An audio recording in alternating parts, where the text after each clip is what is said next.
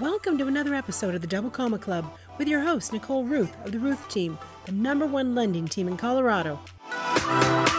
Historically, the best forecasters have been able to do consistently is recognize that we are in a recession once we are actually in one. To preemptively determine its onset has riddled economists for decades. Yet, NAR's Lawrence Yun called a recession in August when he said, in terms of economic impact, we are surely in a housing recession. A housing recession? You know, what does that mean? And then why are we afraid of it?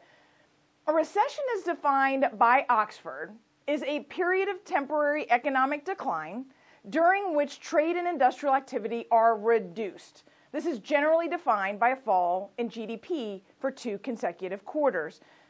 This definition has then been further clarified by the National Bureau of Economic Research to a significant decline in economic activity that's spread across the economy and lasts more than a few months in depth, diffusion, and duration.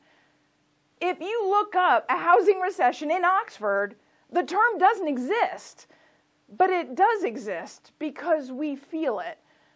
NAHB, the National Association of Home Builders, called a housing recession when their home builder sentiment survey dropped below an index of 50, marking the industry as contracting.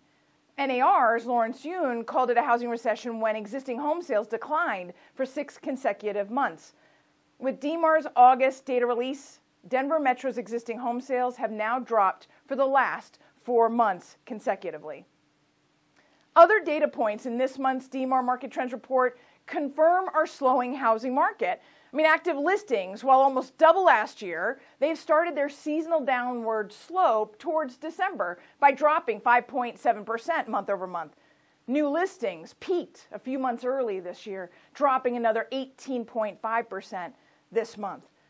Median and average home prices have also seen a steady slowdown from well over 20% earlier this year to 6.8% average and 8.5% median year over year increase in August. Days in the MLS grew from 6 median days to 11 and close to list dropped to 99.41%. There's no denying it's a slowing housing market. But is it recessionary? I mean, I'm reminded of the pirate ship at Six Flags, one of my favorite rides as a kid. And you'd swing as high as you could, feeling your stomach up in your throat, only to come down and hit the opposite side just as hard until eventually it slowed and returned to the center. These last two years have been that a wild, unsustainable ride, leaving us today with that sinking feeling. Recessionary? Year to date, new listings and home sales are behind 2018 and 2019 by approximately 8%, showing that both sellers and buyers are moving slower, not just than the pandemic frenzy, but also the pre pandemic seasonality. The slowing has come primarily from the rapid rise of mortgage interest rates, increasing the monthly cost to purchase.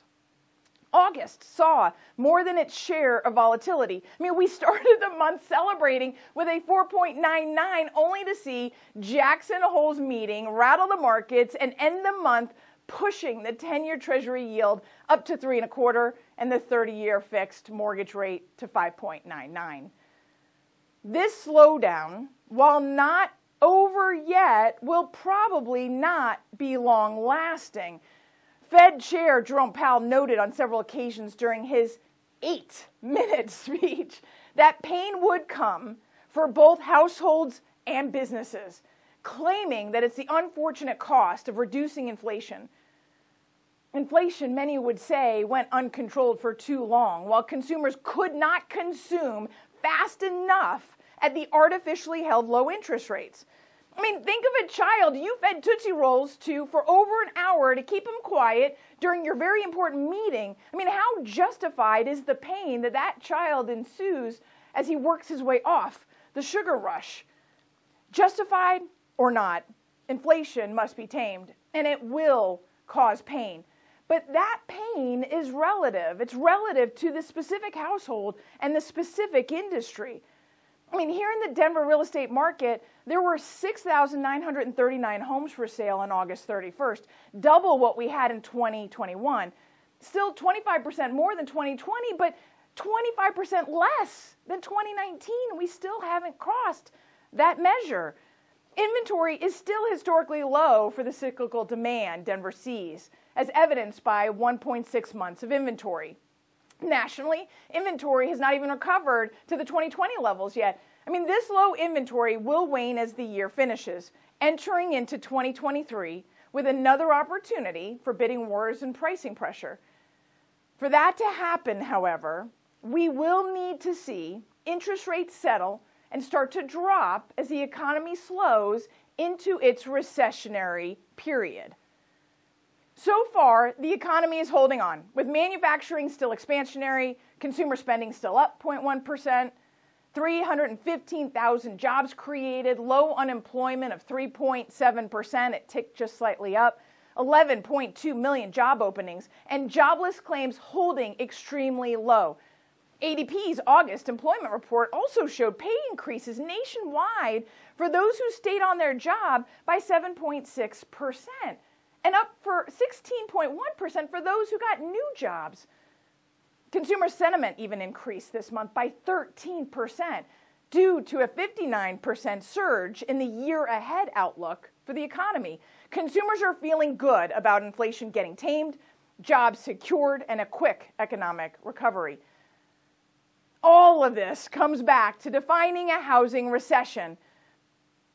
Lawrence Yun said it best. It is a difficult market for those selling homes and for home builders, but homeowners continue to accumulate housing wealth from rising home prices. I will concede to a definition of a housing recession by a slowing sales cycle. But with builders not building, homeowners locked into rates not likely to be seen again, and baby boomers aging in place, inventory will not right size for a very long time, if ever.